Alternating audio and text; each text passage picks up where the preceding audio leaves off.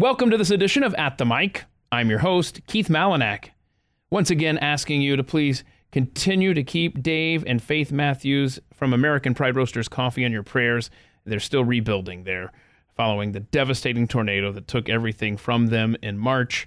Uh, when they get things going again, back on their feet uh, over at aprcoffee.com, uh, we will definitely let you know. Until then, do continue to keep Dave, Faith, and APR Coffee in your prayers. Thank you.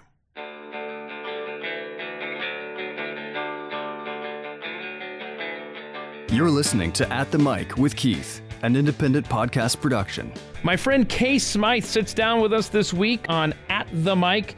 Kay was born and raised across the pond in Wales, where she had a unique childhood before heading to America as an adult. After a dramatic stint in Los Angeles, she made her way to North Carolina, where she resides today, trying to save her new country that she loves so dearly. Today, we sit down with Kay Smythe for this edition of At the Mic. Kay, how are you doing today? I'm good, Keith. I'm good. I'm happy to be here. It's been a busy day, but I'm loving it. How are you doing? Ah, sorry, one of my cats just jumped on my lap. Oh no. Oh no.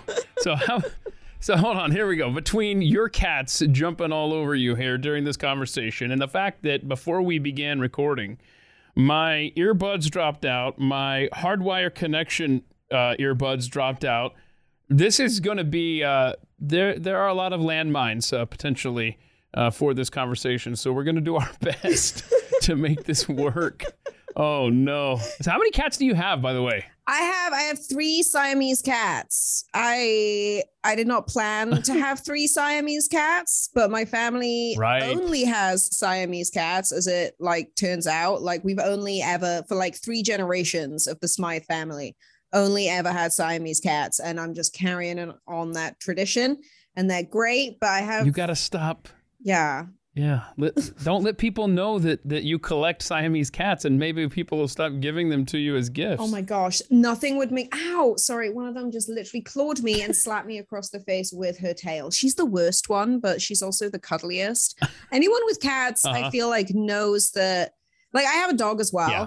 but I feel like if you have Mhm. cats, you know they have like these in- incredibly persistent, detailed personalities where you love them, but in a split second, they will do something that not only hurts you, like physically, but like really hurts your feelings. And they're like not great house guests, you know. They're like, "Oh, I'm gonna rub on you. I'm gonna rub on you, and I'm gonna bite you." They're They- just the absolute worst. Do you have pets? Two dogs. Uh, there's a bird and there's a rabbit. Uh, so, Hmm. uh, but we had a high watermark of four cats as well. Um, so we had you beat by one cat. But I imagine because it's just you, right? It's just you, the three cats, and the dog, and so they seriously outnumber you. Oh yeah, like if I, you know, like choke to death or like just drop dead in my apartment, these guys will eat me before anyone realizes that I've died. It's gonna be Oh, I no. can think of worse ways to go. Like I really can. Um, but yeah, apparently as well, I like one of my friends told me that when cats eat dead bodies, they start with the face. And I was like, oh, that's so dark. Oh. So oh, dark. hide the kids. Oh no. That is uh, okay. Well, you keep us up to date on the um, claw count. Uh, we're up to uh, how many we got? One or two uh, so far. Uh, I'll Um, keep yeah, I'll keep a little tally. Incidences on that. yeah. Okay. So uh, you you were born in South Wales. Yes. Okay. Now I try to figure this out. Is Wales a country? Or is it a part of Great Britain, or is it a little bit of both? Good grief, I can't figure it out. Okay, so I you do not beat yourself up over this. The geography of Britain is a nightmare. And I have a geography degree and like I still get like stressed ah. out trying to think about it. So Wales Wales is its own country. We have our own language, we have our own government, but we are still part of Great Britain and like the British Isles or the UK, however you want to sort of refer to it. It has like too many names. So the UK is both geographically and socially, um, I guess, an archipelago. So it's it's a collection of four different countries um, across a sort of stratified like landmass. There's like lots of little islands. So there's Wales, Scotland, England, and Northern Ireland. And then there's all these like other very, very small jurisdictions that aren't technically their own countries. There's like places like Guernsey, Okay. the Isle of Wight. And then Wales is obviously the best one, you know, like it, it, the Welsh language and Wales as a nation like far outdates England, which is weird because England technically in many ways tries at least to a certain extent to rule us. But wales and sort of like our heritage our culture our language has been around for like hundreds of thousands of years whereas the like england is more of an amalgamation of like everyone that's ever invaded whereas like anyone who's ever tried to invade wales is like you can assimilate or we will eat you. Like it's one or the other. Uh-huh. like we can be chill And they'll start with the face. yeah and we'll start with the face Okay, hold on a second. Hold on, hold on. There's so much here that uh, that I need to unpack. I think you just mentioned in there you have a major in geography. All right? Mhm. Is that because what you do is very unique and it's, it has nothing to do, it seems, on the surface anyway, to do with your geography degree. So I'm having a tough time figuring out where to go. Do we start with what you do, where people can find you, and then and then after you establish that, then let's go back to Wales and and and explore your childhood and how you ended up with a geography degree, okay? okay sure sure All right, so where can people find you right now? Because I met you through a mutual friend of ours, Ian Patterson, mm. who's going to be on a future episode of this podcast at the mic, and and and so you two are are just great people, and he, he tells me how you guys escaped. I think Los Angeles about the same time, right? Oh yeah, Ian. So- like I wouldn't have left LA if it weren't for Ian. Like Ian, Ian started this whole ball rolling. Like I don't know what I would do without that man. Um, he is a him, his wife. You know, they have a new baby. Like just salt of the earth, beautiful people. He introduced Yeah. me to this guy Jeremiah Wilbur, who runs a group called the War Party Movement, who rescue women, children from um, abuse, amongst other things. They do a lot of rehabilitation work as well. Um, and so Mhm. Ian introduced me to Jeremiah. Jeremiah and I uh, became very close friends as well.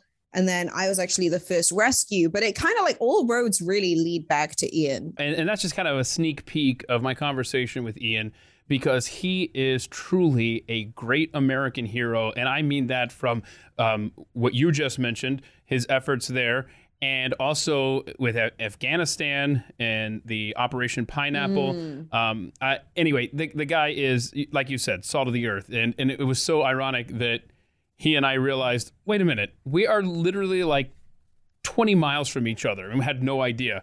Um, but anyhow, explain to us what it is that you do right now because I see you everywhere. I mean, you're everywhere, ubiquitous, if you will, Mm.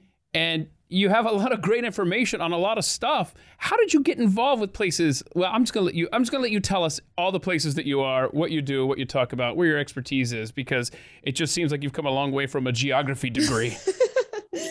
um wow yeah that's i mean thank you for your kind words uh firstly um so i guess blanket term i just refer to myself as a writer and um i meant like you know there are so many you know there are millions of writers out there in the world and uh, to be able to live and work in the united states uh, i really had to kind of develop a specialism within the world of writing that no one else does. And so I'll like I'll get into sort of like my degree and all that kind of stuff uh, later, earlier, later. See, I'm such a good writer. Um, but uh, basically, right now you can find me. So I'm with Joe Pags, Joe Pag Show on Mhm. uh, Mondays. I do sort of uh, Kay's Cray News of the Week or like Cray News with Kay, like whatever the heck we're calling it.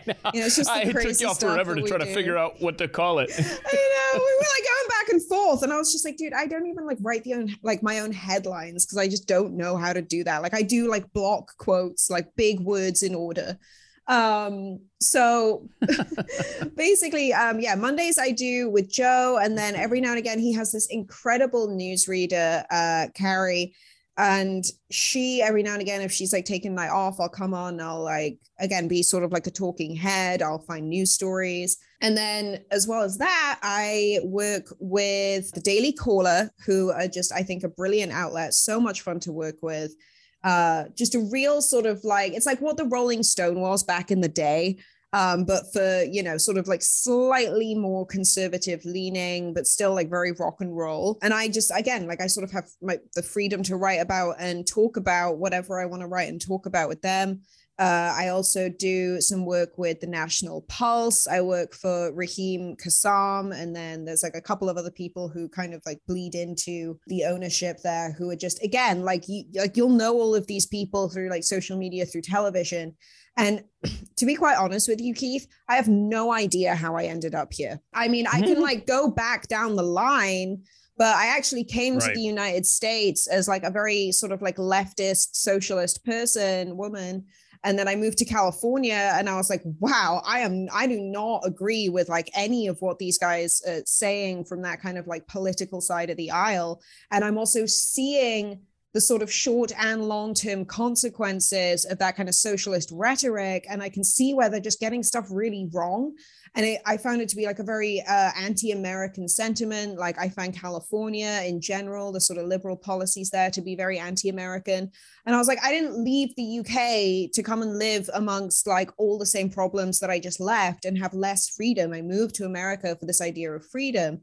And so, pretty much everyone that I work with right now, I think really embodies that like core ideology of American culture that we should all be proud of. Like, I guess a couple of months ago or a month ago, I wrote a piece on uh, CNN, for example, um, but sort of all the naughtiness that was going on at CNN. And I got contacted by Newsmax to go on and say, like, hey, we read this article. We'd love for you to come on and talk about it. And so, like, I just don't say no to stuff. Like, if someone wants to have a conversation, I'll have it. Um, I said a lot of stuff that really didn't make it into the piece that I wrote. And so I'm sort of in this like weird, like, uh, space. So, geography, I think a lot of people think that geography is like maps and like, you know, ocean stuff. And it is, it's geography is everything and that's why I, I mean I got a minor in geography. It seems like that's what we learned, unless the University of Nebraska jobbed me. What what was your geography degree like? Well, there's like this sort of running joke with geography, like geography students, that if you go into a geography degree as a physical geographer, you'll graduate as a human geographer, and vice versa. I went in very much like I'm going to study volcanoes, and I'm going to go work for FEMA, and I'm going to do disaster relief, and I was like very gung ho about that kind of stuff. And I'd always written, like I was just always like interested in putting words in order and you know, sharing my perspective from the data that I had access to. And then it turns out that I'm terrible at math. Like I am the worst mathematician in the world. And so join the club. Oh my God. It's the, and like, you know, I find that to be like kind of a trend with people who work in media. Like we're not data, like data driven people tend to, um, you know, go and work for like technology companies, things like that. And I, uh, yeah so I went into my degree being like all gung ho about like volcanoes and things like that, and then ended up just falling in love with like human geographies. So it's like how people interact with the planet, how people interact with one another, how cultures form. So it's everything from like you know sort of the anthropological like evolution of society to you know like even like okay so my my specialization then i guess is using qualitative data to do uh, trend forecasting. And that's all I really write about. Mm-hmm. Like I spin it as sort of like a more article, like small, like bits of, di- you know, digestible information on like current events. But really, it's just like, right. let me look at the qualitative data that I have available. Let me analyze it with like past human trends. And let's kind of like package this all up to tell the story in a way that maybe gives people not necessarily like information that they couldn't get elsewhere, but get information that will allow them to see how this is unfolded and to see how a different perspective. Yeah. Right? A different perspective. Yeah. And it's okay, all so, Sorry, that's my soliloquy. Thank you. Right. no, no, that's good. That's good. So I'm glad you mentioned your writing because that is before you started making appearances everywhere, you are doing prolific writing. And my question for you is what percentage of your work would you say actually has your name attached to it, and what percentage of it has someone else's name attached to it, but you were the one behind the scenes pulling all this stuff together? Oh my gosh, that is such a good question. Yeah, I didn't even like mention the private sector stuff. Um, gosh, I would say like probably less than 20% of the work that I've ever done has my own name attached to it. I've ghostwritten for Right. years for a Mhm. bunch of different sectors. I do a because like again, writing is just like nonfiction writing is just research. And so I've worked with like loads of like tech companies, cannabis companies. Oh my gosh, like even like media companies on like the back end. And it's like, oh, you need a problem solved or a question answered. I like I will find that information and I will do that. Do you need deep investigative information and have it written up in a way that you can translate it easily to, you know, maybe an audience that doesn't necessarily you know have the same like background information? Like i got you. And i love doing that stuff. I love doing that stuff. Like i really do. I got drag kicking and screaming back into journalism literally i was like i don't want to do Uh, this anymore. so, so how many hours a day would you say that you spend writing? Minimum. For for whoever? minimum eight. That's my absolute minimum i do like monday to friday. Weekends i try to take it a little bit easier but yeah. Yeah. like writing is also rewriting so it doesn't matter what i write i'm gonna have to edit it at some point so Hmm. it's just and i have like a book project that i'm working on right now on long haul covid and like my agent I'm seriously, you know you stay incredibly busy. Mhm. So you grew up though in a camper van, right? yeah man god you did your research um yeah my parents bought um I'm just reading the email you sent. back. Oh, really? God, I don't even remember sending that. Geez. See, just words in order. And I'm like, did I really write that?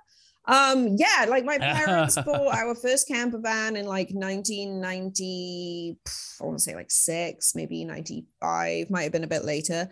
And like, yeah, every summer we would just like take off and just follow the sun around like France. It sounds like really luxurious and like frilly, but it's just like I didn't live where I live now in North Carolina. It's the first time I've ever lived somewhere where there isn't sand in everything.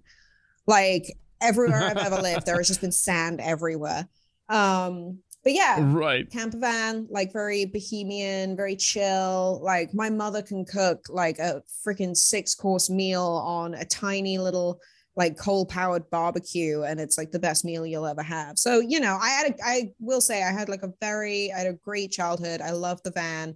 I think if I had my driver's license out here, I would probably still be living in a van. It was uh Here's what I. so I looked this up, you know, because uh, like you, I like research. I like to look things up, you know, and um, I'm looking to see right now that uh, Wales is similar in size to the U.S. state of Rhode Island. yes. Okay, so there's not a lot of ground to cover. I'm just, I'm just saying. I'm not.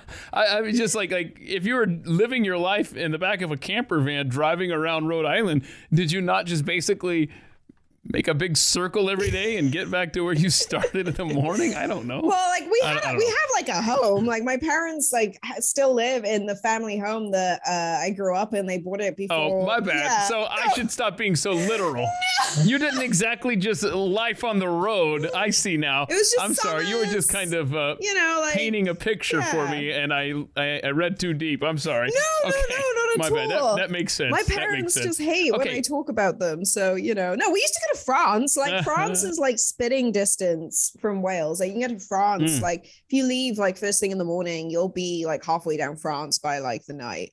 Um, and it takes like Wow. half an hour to get there on the Channel Tunnel. And I hate boats. Oh, well, I don't hate boats. I don't like cruise liners. Like I always get like, do you get seasick? Have Mhm. you ever been seasick? Yeah, not really. No, I'm I'm good with that. Okay, it is the worst in my opinion. Like I've I've gotten food poisoning before, and I'd rather have food poisoning again than go through seasickness. Like it is Mm. horrendous. But um, yeah. So no, like I mean, you know, we and I found this out actually on one of the camper van trips down to I think we are going to Spain. We had to go through the Bay of Biscay, which has like eight to twelve foot swells when it's like a calm day. And me and my mom were just like, no, this is not this is not going to work for us again. Let's just take the extra week and drive it. Yeah. But yeah, camper van, camper van living is fun. It's very cool. Do you camp? Okay. Do you camp?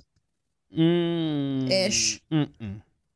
Mm. I want to try glamping. Oh gosh. I want to. I want to. So I want to be like in the middle of nowhere, under the stars. But uh, you know, I want to make sure that it's uh, nice, right? I don't want to be like actually under under the stars. Okay. Wait. Because there's You- other things that are under under the stars that could be crawling all over you. Oh my I want to be inside a nice. I'll go outside. I just would rather be conscious when I'm outside. All right. Okay, me Don't and judge me. me and Ian are I'm- gonna have to change this because that's not that's I mean, I slept outside when I was driving from California to North Carolina.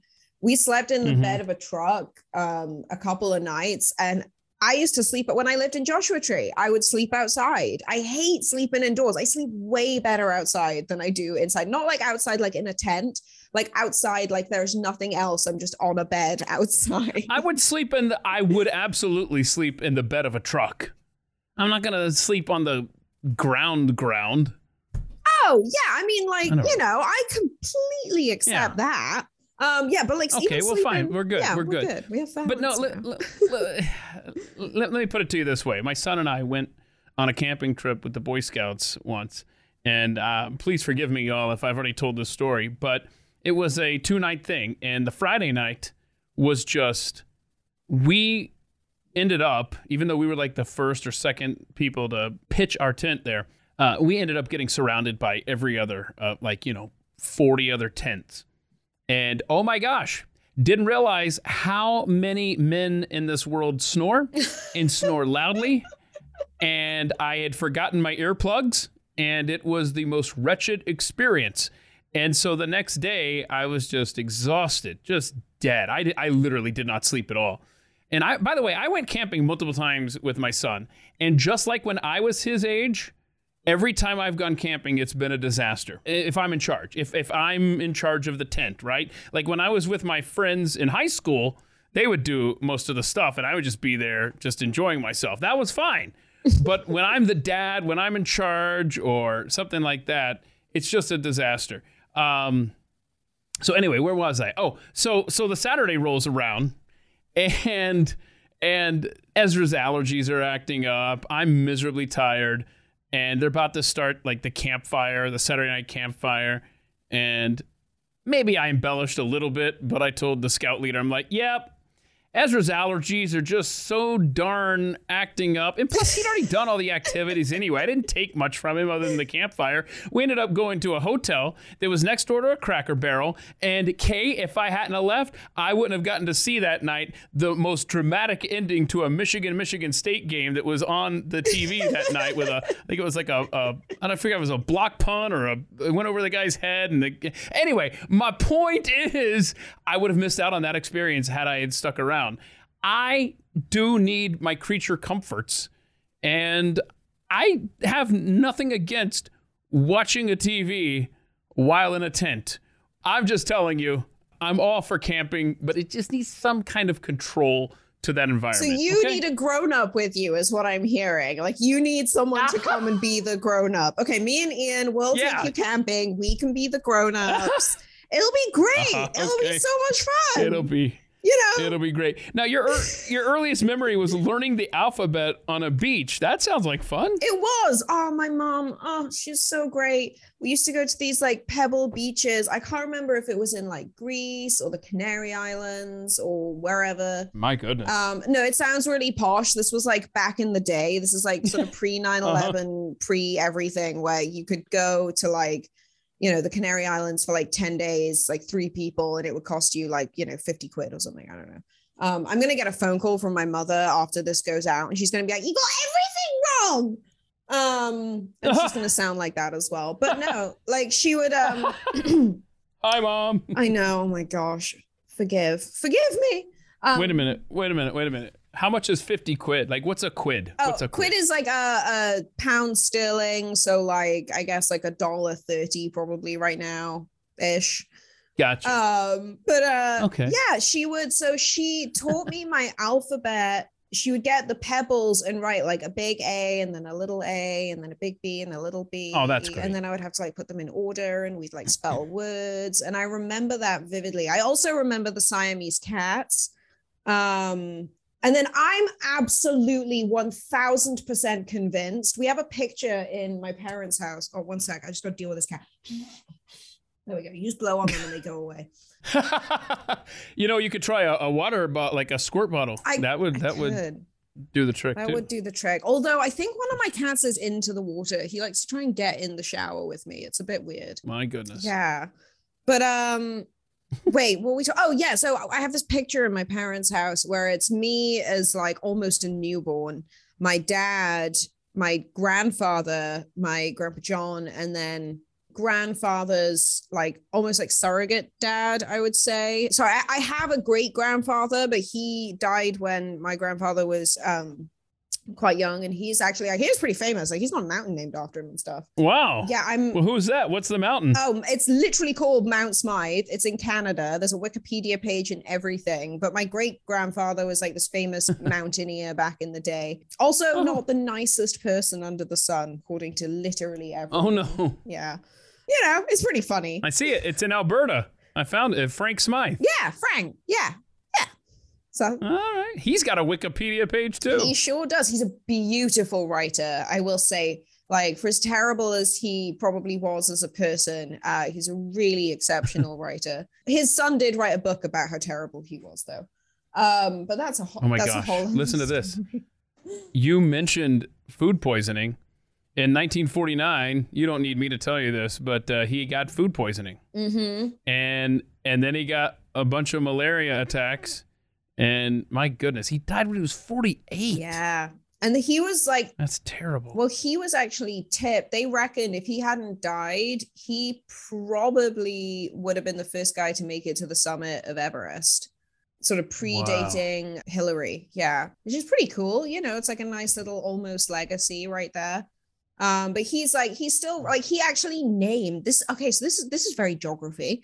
He wrote a book about this valley in it's either in Nepal or India and he called it the Valley of the Flowers. And to this day, it's known like the official name of this valley is Valley of the Flowers National Park. So he like named that entire national park, which is pretty cool. Which I didn't find out until like a couple of years ago, even. I was like, what?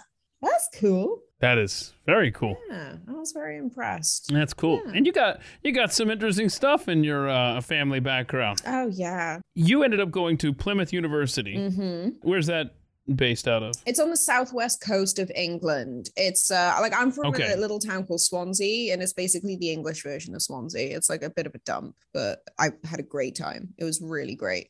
okay Yeah, so you ended up majoring in geography there I did. we've established that Mhm. okay so how do you get from over there to over here So I wrote for I've always written. I used to lie about my age to get published, and I was writing and editing for uh, my like college sort of uh, syndication of the Tab, which is like this big student newspaper. Um, I was then scouted and wrote for uh, the Huffington Post at the time, and. I was in the cinema one day with a friend of mine watching some like I don't know B-list horror film, and I had wanted to do my thesis, my dissertation on how men predominantly transition out of organized crime syndicates into like normal day-to-day life and like leave kind of organized crime, predominantly cartels, gangs, things like that.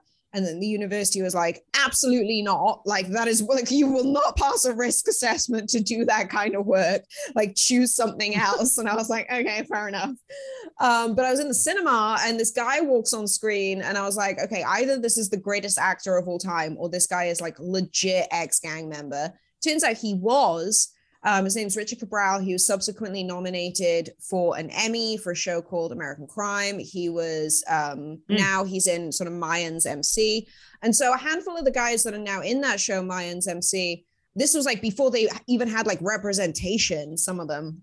like back when they were still like doing, you know, like odd jobs, like just left jail, just left prison. I somehow got in touch. I think it was like via like MySpace or Facebook with uh Richard was like, "Hey dude, can I write about you?" He's like, "Absolutely. um also you should come and visit us all in LA." And so I'm there like 21 years old. I've been to California a few times before, loved it, loved being there. Always felt very at home in California and so I was like, yeah, okay, I'll go, I'll come visit. Like, why not? Again, I say I'll just say yes to anything. Like, to be honest with you, I'm just like, yeah, I've got nothing else to do. And so I went out and um, hung out in LA. I was supposed to be there for like three days. Ended up staying for like basically the entire like three months, like 90 days that you can get of a visa, um, like if you're just like traveling. And I was just hanging out. Like uh-huh. I was literally just here on vacation, hanging out with these guys. And they were like, you've got to keep writing about us. And then through being here, I met a lot of people who had like started reading my work. I bumped into this woman at a like a 10 year old's birthday party or something who uh, turned out to be an immigration attorney she was like, You have a huge case because I'd had like a lot of media back in the UK. She was like, You've got a huge case. Um, if you wanted to, to be able to come and work here, you have a lot of people asking you to come and work here. So I was like, Yeah, go on then, let's do it. And so that's what I did. And I was mm-hmm. writing and researching for like all these different groups. It was really focused on um, these men, though, these incredible men who had done so much wrong in their lives. And like, I, I you know, a couple of the guys who were there's like sort of like a bit of like an inner circle and there were a couple who i was like these guys aren't going to make it but there were a handful where i was like oh my goodness if these guys stick at their craft they are going to be able to not only completely reinvent their lives and make you know obviously huge sums of money for themselves and just go on to be like incredible artists but they're also going to represent that for a lot of other young men who are maybe given the option of like hey join this street gang join this cartel give up on your dreams of becoming a creative give up on your dreams of becoming an artist um, and you know do all these things and then end up either dead or in prison and so that's really what I wanted to shine a light on. And then they go and start a blimmin' TV show where they're all a bunch of gangsters. And it's like, mm, okay, I guess that's what we're doing then. Um, so it's like this bizarre. Okay, did you, did you ever see Sons of Anarchy? I'm familiar with it. I have not watched it. No. So it's a show about um, uh, a motorcycle gang out in the California desert, right. and there was a direct. Right. So this is some geography. This is the human geography that I used to do. There's a direct correlation between the release of Sons of Anarchy and the growth in motorcycle gangs across the United States. Like there was this huge resurgence. And then as soon as Sons of Anarchy went off air, it's a brilliant show, by the way. Like, I mean, if you've ever seen Yellowstone, it's one of the same guys who did that, does Yellowstone. And then mm. as soon as it went off air, um, that kind of fad like kind of pitted out a bit and then they just completely re-released it with a predominantly uh, Latin cast. Like uh, I think most of the guys in it are either from Los Angeles and their ancestry is from like uh, Salvador, Mexico, other parts of Central and South America. Um, and so it's sort of like a spin-off. And I'm like, okay, but you just did all of this work to get like the narrative changed from hey don't become a gangster and now you've all decided to go and do this show that's going to tell young guys to go and join motorcycle gangs again. We've seen it happen once, and now we're going to see it happen again. Um, but they're all really uh-huh. nice. They're all really good looking. They're all really fun, and they treated me so incredibly well. And so I hung out with them for a bit, and then like my career and living in California, I just kind of like. Again, I say yes to every like every opportunity that I'm offered. I'm going to say yes to it because I don't want to like live with any kind of regret. And I also right. am very content with a very simple life. And so mm-hmm. I don't look for these opportunities. They very much like come to me and they find you. Yeah. And so that's almost like how I ended up moving out here. And I mean, like, who wouldn't want to live in America? I've been to like so many other countries. Um, I was in Hong Kong during the fall of Hong Kong and I nearly moved there. I was very close to moving to Hong Kong and then like China was just like just trashed it. Yeah. And I just like there's nowhere better in in my opinion. There's so, nowhere better than America. So, you know. That's an opinion that many of us share. Mm. Uh, so, for all of our struggles uh, as a nation, uh, when you take a step back and you look at the rest of the world, um, this is such uh, hands down the greatest country in the history of the world, as far as I'm concerned. Yeah. Um, yeah. Okay, so you're out in California. You're taking advantage of this opportunity presented to you, and you had mentioned earlier in the conversation that Ian, our mutual friend, you were the first person I guess he rescued from an abusive relationship. Is that right? I don't want to talk about something that maybe you're not comfortable with. No, but I'm, is I'm is so this ready. is this where it happened then? No, well, so a couple of things. First thing, um, it wasn't Ian. Ian introduced me to a man called Jeremiah Wilbur. You can find him on social media, um, Jeremiah underscore Blackbeard. He runs this group called the War Party Movement, and I, I, you know, like Okay. I, I'm really actually glad that you asked me this question. Um, and again, in true Kay Smythe fashion, I'm gonna end up going off on a tangent here. So living in California, living in any city in California is an abusive relationship right now. Firstly, because the amount of crime that's there, Hmm. it's very dangerous to live there. But no, I was in for about a year. I'd been in one very weird relationship, and I have this theory that I'm sort of working on right now that most women who go through abusive relationships have to go through at least two before they break the cycle. And it's not, I'm not just talking about me, I'm talking about, you know, hundreds of women that I've spoken to over the last uh, probably about two years of kind of realizing I was in a, a very abusive relationship that subsequently became very physically abusive. And then as soon as it became physically abusive, I was like, I'm out of here. And thank goodness I had Mm. one friend who called me and was like, basically said point blank, he begged me, like, do not go back because if you go back, this relationship will kill you. And so, or like words to that effect. And so I was in a very incredibly unique situation, actually, where I had gone through this sort of like sudden bout of violence and I had like a black eye, like, you know, I looked like rough, like I really looked very beaten up afterwards.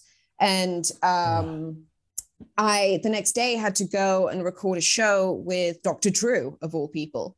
Um, we were talking about my work um, that at the time was very much focused on the homeless crisis. And I've been attacked by homeless people in Los Angeles as well.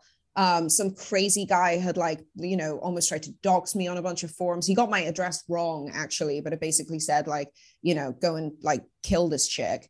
Um, so that was also Oh, happening at the time. Um, but I show up at Drew's house and he's like, Hey, are you okay? And I real like it sort of like time slowed down. And I was like, I can either lie, which I'm terrible at, and say, Hey, everything's fine.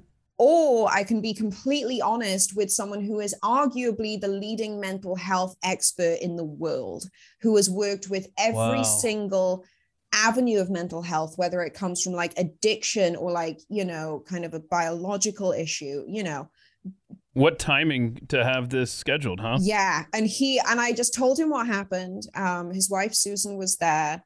Not only did they hook me up with the most incredible therapist, like on the spot, they talked me through it. They made me feel like they basically addressed it like exactly how you kind or how I needed it at that time. It wasn't like, oh no, I'm going to show you all this sympathy. It was, oh, this is an awful thing, but it doesn't have to define you. And that was what I really wanted to ensure was that I wasn't defined. I didn't go into like every future relationship expecting to be abused. I didn't want to use it as a crutch because I have I have met women who have been through, and you know, it's a scale and it's relative. Um, you know, if you go through any kind of abuse, it is relative. But when you have like, the, there is a little bit of a difference between being yelled at and having a gun pointed at your head, you know? And so, like, Mhm. I didn't want to be like, oh, I'm like this eternal victim. And what Drew and Susan really managed to do was kind of take me out of that victim place immediately. And they were like, you are not a victim. You are a person who got caught up in a very bad situation, and we can absolutely remedy this. And so they put me in touch with my therapist, who was incredible.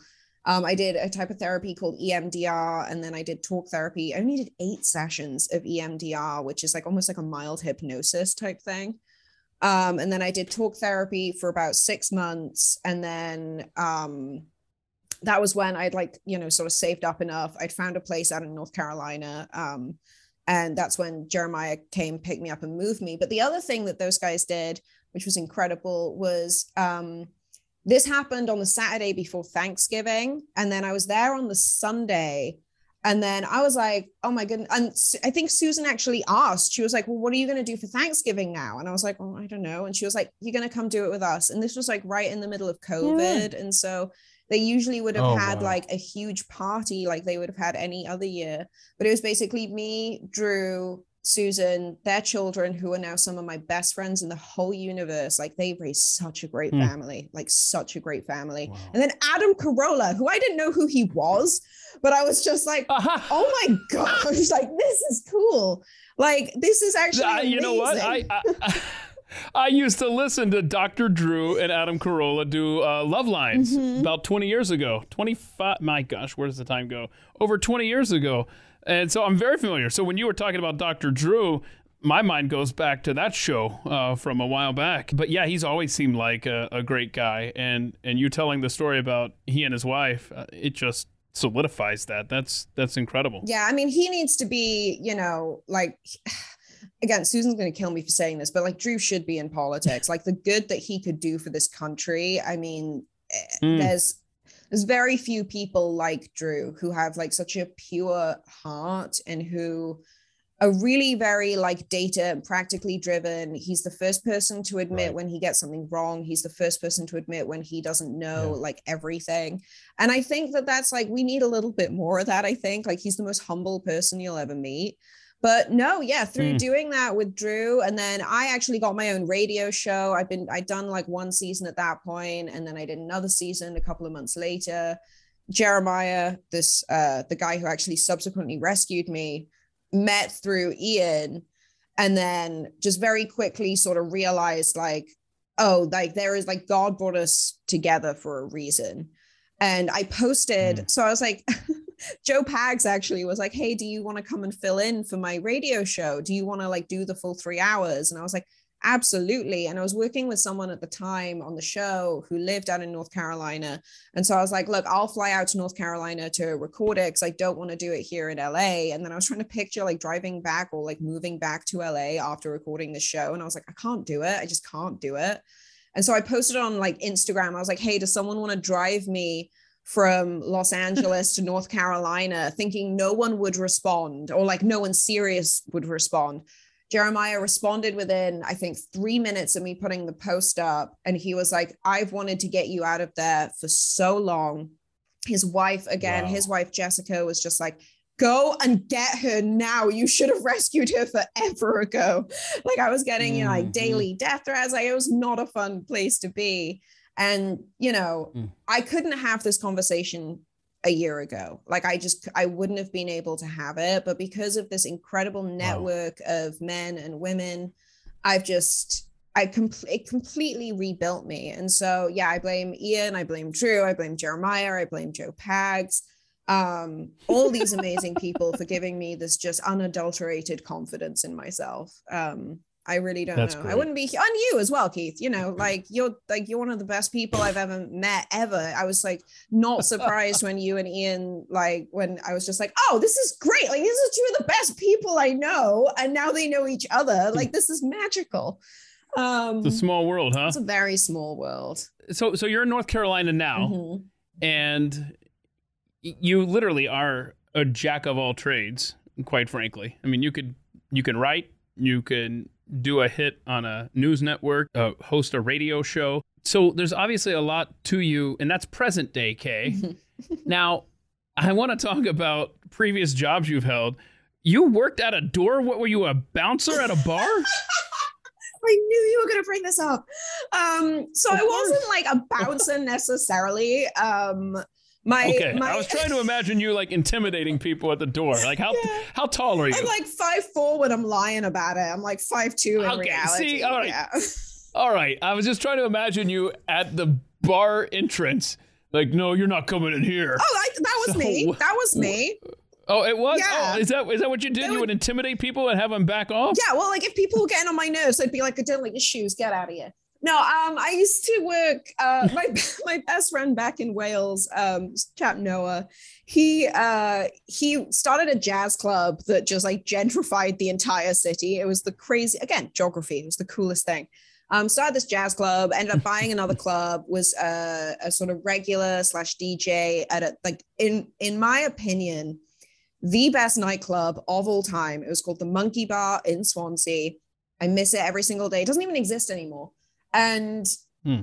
I The Monkey Bar. That's a good. That is a great name for a bar. The Monkey Bar. right isn't it great like it was it was it. incredible it was such a dive but i loved i just loved it we were open until like five six o'clock in the morning oh it was amazing um but uh noah had me uh doing payments on the door for the jazz club um on mondays and he suddenly i think he realized that i just had like the worst attitude so like it was two two pounds to get in so like you know a, like like maybe three dollars at the very most Okay. you would be amazed, Keith, how many grown men would be like, Oh, I just want to go in to like use the bathroom and then I'm just going to sit outside. And I'm like, Well, you're paying so that these guys over here can play music. Like, that's what we're taking. Like, I'm not taking money that's going to go to Noah. And like, all of the money went towards the musicians they would bring in, who were like, a lot of them were kids, a lot of them were younger than me in school um that just Hmm. happened to be these brilliant musicians and so these people would come in and be like oh yeah i'm not gonna like you know i'm sat outside and i was like oh sound doesn't travel that far does it like your ears just suddenly just like tune out the music as soon as you walk through the door it's three quid Wow, you did intimidate them. Oh, yeah. You scared some guys. I like I used to use a lot of naughty words. Um, I remember one time this Wait, guy. you? Yeah, I know, shocking, right? Um, but there was like this one time, this guy who looked like this. I remember he looked like a British politician called Alistair Darling. He had like white hair and these thick, dark caterpillar eyebrows. And he was like, it was like two pounds to get in. And he was like, oh, you know, I'm just gonna like, you know, pop in, order my drink, and then I'm gonna come sit back outside. And I was like, dude, if you can't afford two pounds to walk through this door, you need to go home and really work on yourself. Because I'm not letting you through this door unless you pay that money. And honestly, I'd rather you go ahead and get the help you need. And I remember like seeing him at like a house party like years later that one of my friends like uh, mothers threw. And he was like, you know, you were really mean when you worked on the door at Noah's. And I was just like, I don't care. You're really cheap. Get out of my face. Um, but like that's my Oh, no. attitude. And like so now whenever like someone from swansea like people from my hometown think i'm like this very intimidating person because i did that then at like other bars and other nightclubs. And like i just the power just went straight to my head man like i was a nightmare uh-huh. it was terrible like i remember this one time like the only millionaire in swansea tried to come through the door and i knew who he was and he's like oh i know noah and i was like oh my god me too it's still a tenner to come in oh i was just it was just difficult i was just That's understandable. I mean, you had a job to do and you did it well. i mean So- i did have big scary bouncers around me who like when things really kicked off i'd be like i Uh-huh. need a up i need a man yeah so you know Uh, where did you work with cannabis? Uh, that was pretty much so. I actually wrote my dissertation on cannabis, um, on the sort of like social aspects of like why we need legalization. And then when I moved out here, the legalization campaign was in like full swing in California. And I just submitted a bunch of like research that I already had that I'd been collecting um, to an outlet called the Cannabis Industry Journal, not knowing, like, I didn't realize at the time that it was, and probably to this day, like one of the top rated and most respected journals on the cannabis business and the science of cannabis in the industry. And the editor there, whose name escapes me right now, I mean, this was, you know, like six years ago or something, um, published my pieces, and all of these like people who didn't even like smoke weed um, these people who were like investors who you know were really in the sort of like technological business you know yeah like tech and business side of cannabis read it and one of those guys uh, at the time was and like I, I from there again it just sort of like it just bubbled up. Like a lot of people were like sharing the content. I met some people who to this day i consider my best friends in the whole universe Um, but one of those guys was a guy called Ryan Hamilton, who subsequently be, um, ended up basically running the marketing department for a can a huge cannabis company that um, actually got in a lot of trouble later. And it was so funny because I'd met him through like other businesses, and then he got this job uh, working for this huge cannabis company and he was like hey we're doing this like big launch campaign but we want to feature like real people who work and understand cannabis in the launch campaign for this company. Um, do you want to come and do this like little photo shoot that we we're doing? Like it's downtown la um, we'll just use you for like 20 minutes. We'll you know we can like pay you to be like you know you're a writer so we'll pay you as a writer and you know all this kind of stuff. And so i was just like yeah, cool. Like, sounds good. Like, thinking it would just be like a social media thing. And then about three months later, uh, I was walking down towards my very first apartment in Venice Beach, right by the canals. It was a dungeon, worst place I've ever lived. Um, and I get this text from this guy, Ryan, and it's just a photo of my face on a huge billboard at the end of my blog. And I was like, what? What? Um, what did you do? And he was like, well, you know, like you're part of the campaign. And I'm like, yeah, dude, but like I'm everywhere. And they put me on sunset. Like I remember I had a boyfriend at the time. We got into like an argument. And so he went out for a drive and he was like, I went out to get away from you. And all I could see is your face everywhere, everywhere. I was that like, is awesome. It was great yeah and so things kind of okay. get ramped up from there again and so um, i just wrote a piece last year for um, about this incredible guy ron brandon who uh, runs a company called kingston royal out of california does a lot of like the so yeah he is the hmm. social mm. equity guru of cannabis and he was the one who like dragged me back into uh, writing more for like mainstream media because I'd just been private sector for a long time. So yeah, it was. Uh, okay. I can't. I can't so avoid I, it. I've got to. right, right. I got to ask a girl from South Wales. How does she get into country music? Dude, how do you not get into country music is the real question here. I don't trust Uh-oh. people who don't Uh-oh. like country. So I grew up on like the more sort of bluesy So hold on. folk side. Uh-huh. Hold on. Hold on. No, I feel like I have to defend myself here, okay? Hang on a second. Oh my god, do you not like um, country music?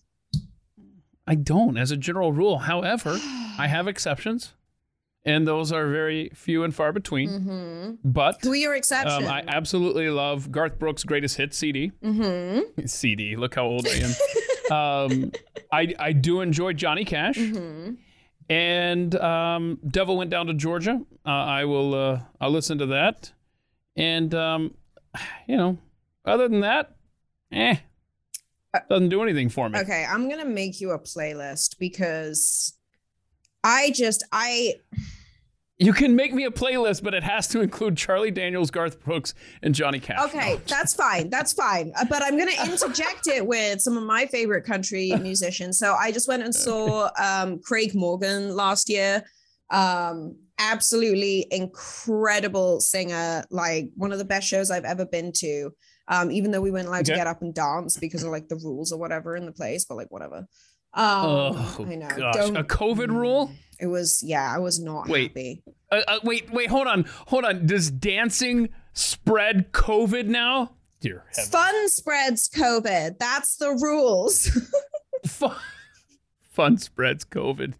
uh huh. Okay, so you went to this concert, huh? And it was a good time. Well, like my dad's like super. Shut up. My dad is super into all types of music. I grew up listening to like James Taylor and like a lot of the sort of like more classic Eagles, that kind of like classic blues, folky, rock and roll, and then also like a lot of gypsy folk, like Ozark Mountain Daredevils things like that. And then mm. when I moved out to America, I was like, what is American culture? American culture is country music.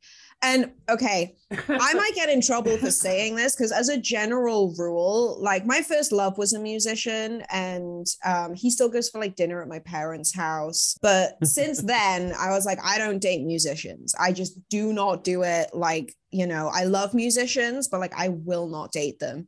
And then I saw Morgan mm. Wallen on television. Uh-oh. And I was like, "Who Uh-oh. is this mulleted, tall glass of redneck water? I was like, mm, that's a nice little can of PBR right there. Yes. Um, and then I listened to his music and I was like, stick a fork in me. I am done. Like, I would, like, I honestly, I don't get starstruck. I really don't. Other than one time Yeah. I met the woman who created Weeds and Orange is the New Black, and I fangirl so hard over her. But I heard Morgan Wallen and I just like something inside me changed. I swear to God. I was like, wow, this guy's music rips my soul to ribbons. And then I have a really good friend who kept sending me country music. And from there, I sort of discovered, like, honestly, just like like as much as I could possibly get. Um, Oh and wow. then Craig Morgan, I went after I went and saw him, I was like, wow, this guy is absolutely insatiable. Like I've never heard like what I love about country music is it's poetry turned into a hymn that becomes an anthem. And that's like it's it's so many different it plays on so many different emotions and it's so hmm. intricately developed. And like i'm a bit of a poetry like novice. I don't really know a lot about poetry. I have like a couple that i like and you know i grew up with obviously dylan thomas and stuff like that. But um Obviously. obviously. Well actually he was born on the road next to where i was born but have no idea. you know okay. Um he's like the only welsh people. Was like oh do you know catherine zeta jones and dylan thomas? And i'm like yeah those are the only two welsh people. That's fine. Anthony hopkins like yeah. But um Uh-huh.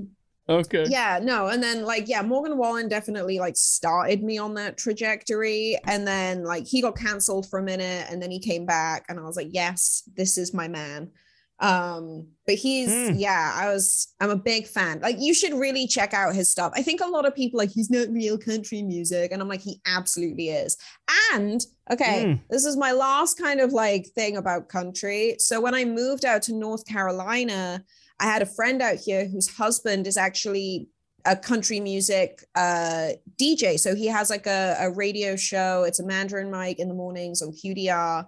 And they had all of this like furniture at their place and also a lot of cats. And they were like, hey, we want to get rid of this furniture. Do you want it? And also, here's like a bunch of amazing gifts for the cats. And so I like, you know, they they kitted me out. It was great. I got like the table that I'm currently using. And so after listening, you know, every morning now really to Mike and Amanda, I'm just like, I'm, you know, you cut me, I bleed red, white, and blue. I love it. I love my country music. I just you really don't Very like it. What do you not like about it, dude? I don't like the sound. I don't. I don't. I just. I mean, what? I don't know how to explain this other than it's just not my my cup of tea. Um, generally speaking, Oh my god. I didn't know I was going to be judged today. Mhm. Um, but uh, let's see here. Uh, yeah. Okay. So uh, you mentioned your dad, Mhm. big influence on your life. Uh, tell us about him. Oh, my dad's the best. I've never seen my dad judge anyone. I mean, like he takes the mick out of me. Like, I mean, I no, I always like to say that no one makes better fun Hold on of me than me. Wait, he takes the mick out of you. You're going to have to explain this to Georgia boy here. Oh, okay, yeah, and I guess like that word has like negative connotations out here, but it's not like it's not a derogatory term. I've never all. heard it. Okay, so it, Okay. basically, uh, to take the mick out of someone is like make fun of them. He just never lets me get away with anything, but he also never judges anyone for anything. And I've never known anyone who's like, I've never met anyone who works as hard as my parents worked, but Hmm. I've also never met anyone who take real pleasure out of the simplest things in life. Like they as an only child, you know, I think it was a lot easier for them to raise me and we had some, you know, incredible experiences. I mean, like I traveled the world before I turned like 12 years old, and that's all because of like my Yeah, it sounds like it. Yeah, like and but that's all because of like my mom's financial literacy because they worked so hard. We didn't spend money on like a fancy TV or like fancy cars. Like, you know, stuff was never important. Stuff was always replaceable and related to status. Whereas it was like, well, you know, we don't need nice things. We just need a good, happy, healthy, you know, life. It's it's it's substance over style. Um, and I have no style as a result, which is fine. Um, you know, I literally wear my dad's old jeans, like, you know. Um, but he, yeah, he's just for someone who didn't want kids, and then my parents had me very late in life, like they were well into their 30s when my mom um, finally got pregnant, and my dad was like not a fan, like didn't he, he just didn't want kids. And then as soon as I was born, he was like, let's have 12 more. My mom was just like, no, she's fine. and I think uh, it, it really, having a dad like my dad, like, I think if someone ever said anything mean to his face, he would be kind of like the first person to be like, okay, but like, let's understand how you got to that place in your mentality because you're not like, mm you didn't get to this place from nowhere. Like, how can I kind of like evolve your mentality? Whereas I would just go in and be like, I'm gonna beat you up for saying that about my dad. Um, right. But he like, but then he also does this thing. Like one time he came out to visit. He he comes out like a lot on his own because we love to do like a lot of hiking, a lot of just like hanging out basically. And he came out mm-hmm. one time and he got a sociology degree. And you know, for one of a better word, like I got a geography degree, but I'm a sociologist really by trade. Um, and I was like, well, you know, sociology is a science. And he's like, no, it's not. Dude, we debated for three freaking days.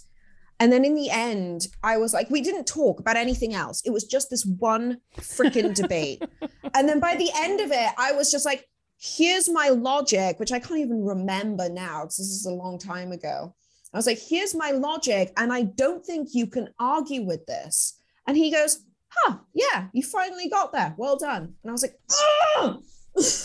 He's just. Oh, he sounds like a great dad. Never answered a question. Never. If I ever asked my dad a question, he would turn around and be like, figure it out. Like, you've got enough knowledge, you've got enough understanding. You know, he did all the traditional stuff. Like, you know, he read me all the Harry Potters and did the voices. And my mom actually taught me how to ride a bike it's just like they're just really good people. Like I don't think I realized it until I got a little bit older and I, you know, had to go through some like not very nice life experiences. But they just I just just I got lucky, I guess. Like I just got really good parents. Yeah. Um, you know. It sounds like it. It sounds like it. And and you talked about how you and your dad, he'd come out and go hiking with you there in California. Other hobbies of yours are singing and walking. You list those when I saw that answer, I don't know why I thought of this, but you and, and it's only been encapsulated by the energy that you present in this conversation. It feels like you're a power walker. Do I have that right? Yes, and my dog hates it. I'm like, I know where I'm going and I'm gonna get there like right now. Um, yeah. okay, all right. Just, just it was just a hunch, and I'm so glad we got there. It didn't take much. Yes. Um, you you mentioned uh, the last book you read, and I've read this too. And I feel like I don't know if I set my expectations too high or if it just was over my head, but I feel like I'm the only person, and since you bring this book up, I'm going to mention this. I feel like I'm the only person who didn't think The Alchemist was everything that it should have been. It just seemed like it had potential the entire book it just didn't do it for me. Am I? Did I miss something major here that the rest of humanity has grasped? Um, oh, I love The Alchemist. Um, so I mean, no, like I think you know, you and I should I hate each other. I don't because we dislike. I, things, you know, like we don't have enough in common and we're supposed to hate people who don't have all the same opinions right. as us these days. Oh, exactly, you know? exactly. But see, now I, I don't hate The Alchemist. I just feel like it was a letdown, and and and I don't go out on the fiction limb very often. Mm, okay, I like historic type books or maybe historic fiction is really good. The only book I know I've said this a million times. The only book I've ever read twice was To Kill a Mockingbird. Um, and it now seems like a, a, prerequisite for every one of these conversations on this podcast that I have to bring up Captains and the Kings. I love that book. That's fiction, but it's based in history, it's based in the past. And The Alchemist, it just, I don't know. I, I, I just was expecting enlightenment. I was expecting to read this book. And then when I closed the book for the last time, I was supposed to walk away and have a new perspective on life. And instead, I think I was the only person who closed that book when getting to the end and went, eh, I guess. I mean, I can completely see. I mean, it, it, it, ends so abruptly, and I don't want to give too many spoilers to people listening who maybe haven't read it. I have a completely different opinion uh, to Keith on this, but uh, I, I try to read it once. Everybody does. You know, there's a couple of books oh, wow. that I read once a year. Like I do that. I do Into Thin Air. Um, there's a couple of Jon Krakauer books that I love. Um, and then actually, since I guess I sent all of that stuff over to you, I also just read. Um, oh god, what's it called? Where the crawdads sing. That's like the only fiction I've read in a long time. I do like Carl Hiaasen though. If you ever read his books, they're really weird. But going back to the hold on, that's come up. That's come up before. Oh really? Um, on this program, and yep, there it is. Laura Black. I had to go and check my, my uh, I, as you said that, I was like, that sounds familiar. And I just checked my email and uh, yeah, so that's a previous uh, previous ATM. Yeah, go ahead. Sorry. No, which one? Carl Hiaasen or uh, Where the Crawdads Sing? Uh, Where the Crawdads Sing. Oh, that's a good book. I'm going to order you a copy of that book. It's really good. no, um, no. Yeah, no, you'll enjoy it. Don't worry, it's nothing like The Alchemist. Um, but no, I, I get why you didn't like it. Oh, sh- shut up! I'm sending you a gift. Uh, um, uh, I'm not. Send an audio book. okay, I'll send you send the. I'll send you the link. Audio. Okay, that's fair. Um, I'm also reading Dreamland right now by Sam surname I can't remember. Um, but anyway, Alchemist. Stay on topic, okay? Um, I understand why because it it ends so abruptly. And it's sort of like you're expecting something you know yeah i like i get it. Like you're expecting something revolutionary. And then the way that it ends i think is it's very sudden. And i think what i loved about it and maybe this is more like my personality but I don't like there are a few things that I plan for in life, right? Like I knew that I wanted to be a writer and I mean, it took me until I was like 28 years old and I started when I was 11. Um, it took me until like, yeah, the last year for me to be like, oh my gosh, I'm actually a professional writer. I actually did that. Wow. Okay. No wonder. I'm- you get paid for it. Yeah. I mean, yeah, but I also, it's like, no wonder I'm so freaking poor. Um, but, uh, I, uh, but like, for me, life is so much about the journey, and I make decisions not based on what I can get from that situation, but from how I'm going to be able to look back on my life. Because everything we do eventually, you know, whether it takes us five seconds or, you know, 50 years, all of it becomes a memory. And like I watched a documentary years ago, again with my dad. It was a physics documentary on the end of the solar system. And right at the end of this documentary, this guy describes how the planet becomes like the theory is that the planet will become vaporized by our expanding sun. Um, and for some reason afterwards, me and my dad just kind of said, like, I don't know if we were like, you know, Think we'd had a little bit of wine or whatever. Like we were sat there just like, wow, life is meaningless. And then it that very quickly became a feeling of like, wait, it's not meaningless. It just means that life, and this is going to sound so cliche, but life is about the journey that we go through that leads to these like sudden like sort of sparks of moments like you know for me like camping out in arizona in the back of the truck like that was a big moment um for me last year that was incredibly grounding and something I'll like never forget kind of thing. Or, you know, it's uh mm-hmm. my first like big TV hit. I did just get bumped by Fox twice, not that I'm bitter about it, it's fine. Um, but um, you know, there's like little things that like I never planned for ever. Like there are no things that I ever planned for that I've been able to live through and as a result of those things i've been able to continue on this like very fascinating journey. And so like there are certain things i plan for like i said like i plan to become a writer. You know my next sort of like life goal is to have at least sort of like 10 acres of arable land. Everyone keeps saying this this these days. They're like, oh, I'm gonna go like run my own farm. And I'm just like, unless you've actually run your own farm or like run a smaller holding, like it's not gonna happen for you. You can't like Pinterest this stuff. It's hard work and you just have to accept that it's a slow life. It's kind of miserable. I'm all for it. I cannot wait. Um, again, that's how I grew up but like there's little things like that that i you know plan for but i don't expect it to happen overnight. I expect it to take a, right. you know a very long time. It took me a very long time to become a writer. Like it's going to take me just as long to get to that kind of lifestyle that i want. And you know there's other things like i'd like to be married. I really want to have kids.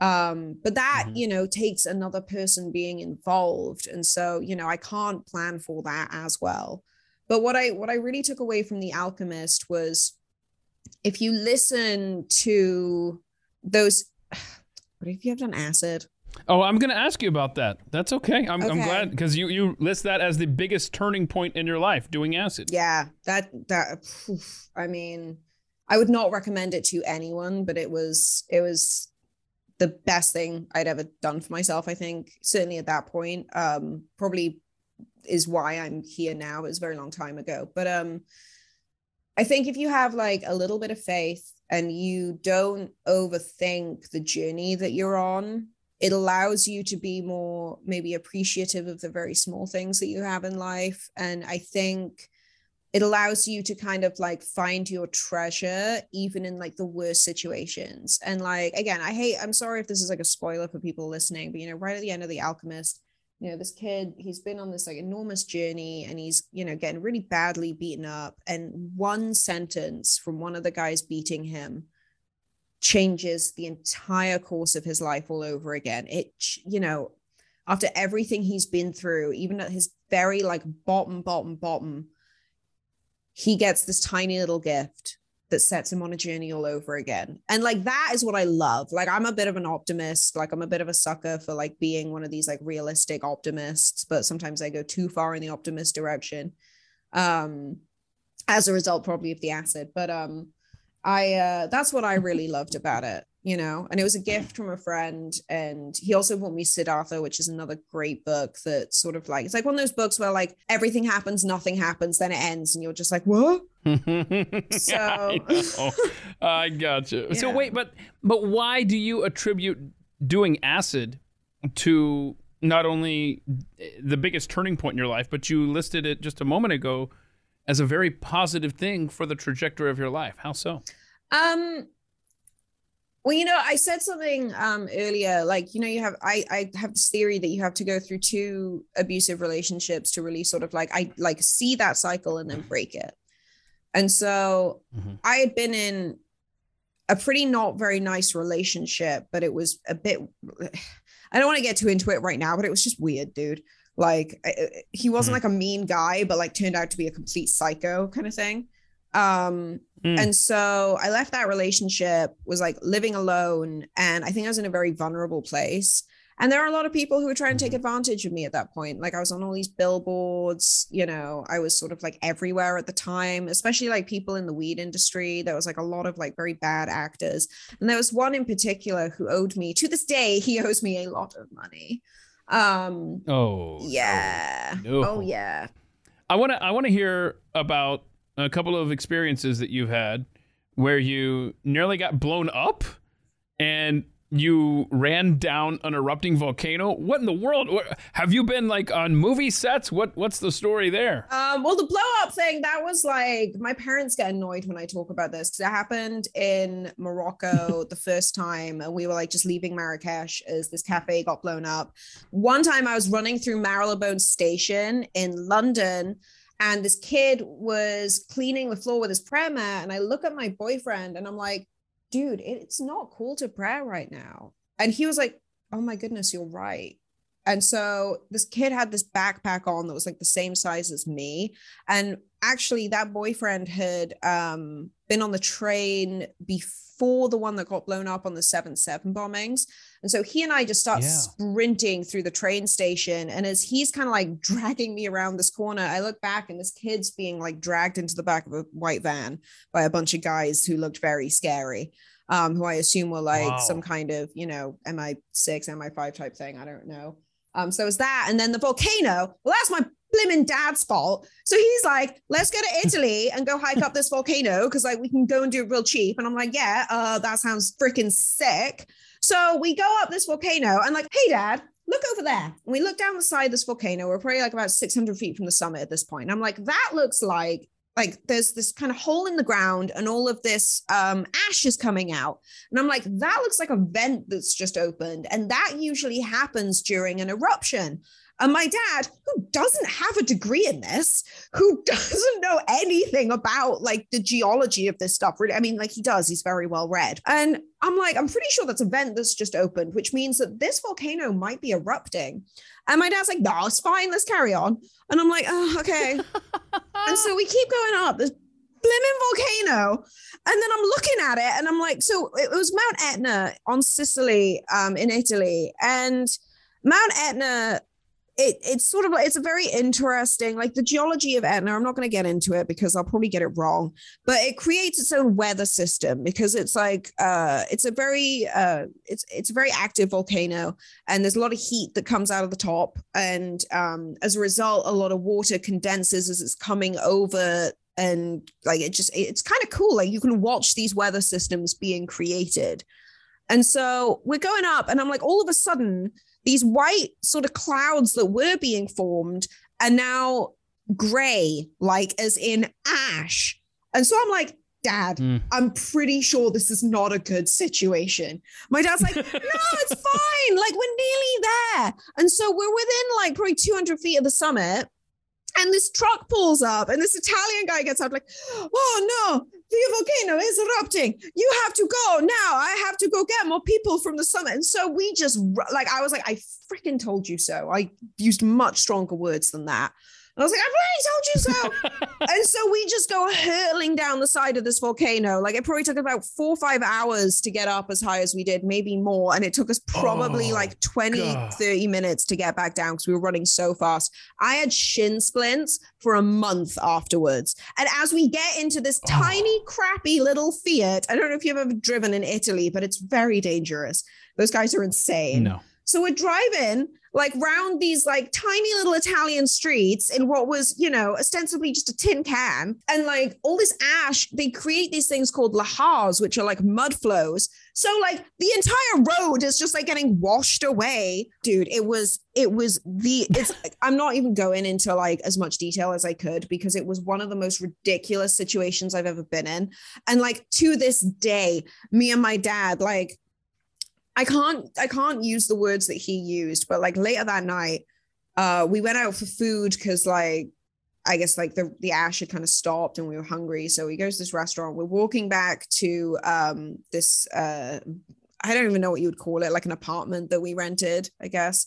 Um, and my dad's walking ahead of me, maybe like 10 feet ahead of me and like you think I power walk, like this man power walks, but uh he walks into the square in this little village um in Sicily, and all I hear is him swear as loud as humanly possible. And there's a bunch of nuns standing outside the cathedral, like, you know, 20 feet away. And they look at him and then they look up and I'm like, what is he swearing about? And I run around the corner and the volcano at this point is probably like 15 miles away and we could feel the heat of the lava flow from that distance because it was just i got a picture of it somewhere on my um, instagram i have to send it to you because i have never seen anything like it and so we just went and sat wow. on the roof of this building like for hours into the night just watching this thing erupt. there was like a like an 11 mile or 11 kilometer, I can't remember, like lava flow. It was insane. Hmm. We were the last plane actually off Sicily the next day, and it was very scary.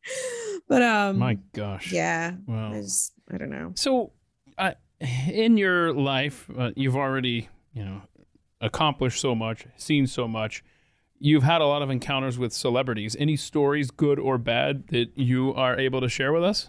Mm, um, mm, uh, celebs. I'm trying to be like nicer about celebrities these days because, like, I keep, especially when I was back in LA, like, I didn't really care. But, like, now whenever I go to New York, I'm like, okay, I should probably be a little bit nicer because, you know, I can be. Um, Have you been mean to them in the past? I mean, I've mouthed off at people before, like sure. Um, but like I'll mouth off at anyone. Like if someone comes out with something stupid, I'm gonna be like, that's dumb. Um, but you know, I also expect people to say the same back to me. Uh, I don't know. I, I'm trying to think like off the top of my head. I mean, you know, I I would count like Dr. Drew is obviously like a celebrity. Um, being able to do Thanksgiving with like him and Adam Carolla was obviously pretty cool. I didn't know anything about Adam before I met him. Um, Right. and I just knew that he like smoked American spirits, and I also smoked American spirits at that point. And I was like, "Hey, this is great." um, but uh, God, like they're so commonplace. Oh, one time I think I told one of the guys who played Spider Man back in the day to f off. Um, and then I've also had like a handful of celebrities come on my podcast, and all of them have been like so lovely um just so lovely. Like there's no one really that i can think off the top of my head. Oh god i should probably have been better prepared for this question. Um That's okay. i don't know. did i write and did you ask that on the email that you sent? Yeah, you said um, I, I asked cross paths with celebrities or famous people. You said so many. Don't know where to begin with this one. Literally all of them. it was one of those things where like so there was this one actor like back in the day where i was like oh my god he's so good looking like i'm definitely gonna like meet him one day and like we're gonna have like a thing and it's gonna be great and then everyone was like that's never gonna happen i was like yeah it's probably never gonna happen and then i downloaded instagram he was literally the first person to slip in my dms and i was like dude what we ended up dating on and off for like a couple of years nicest guy under the sun like so lovely um, but yeah, I just like I well, I lived in Venice Beach back when Venice was like the happening spot. Um, so that was cool. Um, and then I got to meet a lot through like friends as well. Cause like it- you get it, like it's a very small world. Now, if you could go back in history, you'd like to meet the Druids, Mm-hmm. and you would also like to meet Mark Antony. Uh, Mark Anthony, and just wondering why you picked those two. So, okay, here's the thing. I should clarify. I wish that we had never left the cave, like as a species. Like, I do not see the point in like 99% of what we've done as a species, but that's like a whole other avenue. Um, so Okay. the druids, it's more just sort of like, hey, my people, you know, like the Romans gave you such a bad rap, guys. Like, I'd love to know what it's really all about. Um, you know, history is written by the winners and all that. Um, but Mark Anthony, I was listening to a podcast years ago about Cleopatra, and they told this story about how Mark Anthony used to get really drunk. Like he was just like a bit of a bro. I guess one time he had to like like give some speech or whatever. Uh, like I don't even I don't really I'm not a good I'm not good at history. Um, but he had to give some like huge speech and he stood up after like and he'd been drinking the night before and he stood up too fast, I guess, before making the speech. And so he stands up like ready to go and then immediately just like vomits everywhere and then just carries on with what he's doing. And I was like, that sounds like my kind of friend. Yes. That's awesome. That's that they don't they don't put that story in the history books. Yeah, I know. I was just because I'm like the queen of the tactical sickie. Like for some reason, the women in my family, we boot and rally like, like, oh, it's disgusting. But I'm really good at it. Um, and so yeah, like when, after I heard that story, I was like, dude, I'd love to meet that guy. But like, no, most people from history, I'm just like, I don't know, like maybe like Genghis Khan. Like I think that would be cool. Apparently, that's the correct way to pronounce it, according to my like angry Korean friends. Um, Oh I wow. don't know. Okay. I know. I just get in trouble if I say it any other way. But um All right. Um, what is currently in your Amazon cart, uh, or or something you've recently purchased you'd like to share with the class? Ooh, good question. Let me um let me actually look. I'm not a huge fan of Jeff Amazon, so I tried not to like use his stuff too much. Um Mm-hmm. let me see. Let me see. Oh, I tried to buy a cactus growing kit for someone at Christmas, but it got really bad reviews. Do you know what I love? Oh, Dreamland, which I now have by uh, Sam Quinones, and then The Least of Us, which I've also been given, so I didn't buy it. And then, dude, I have a thing where one of my friends, who I think we both know actually, um, likes to say that I dress like a commie like I dress like a communist because I love wearing sweats. So I'll, I buy a lot of like matching sweats. Like I had to stop. What's wrong with sweats? Who says this Now I'm just curious. How how is communism and sweatpants? How how are those connected? I have no idea, but no. Buck Sexton always says that I dress like a communist. Um, and like I used to have like a nose ring, which I've like subsequently like stopped. Like I just have a stud in there now.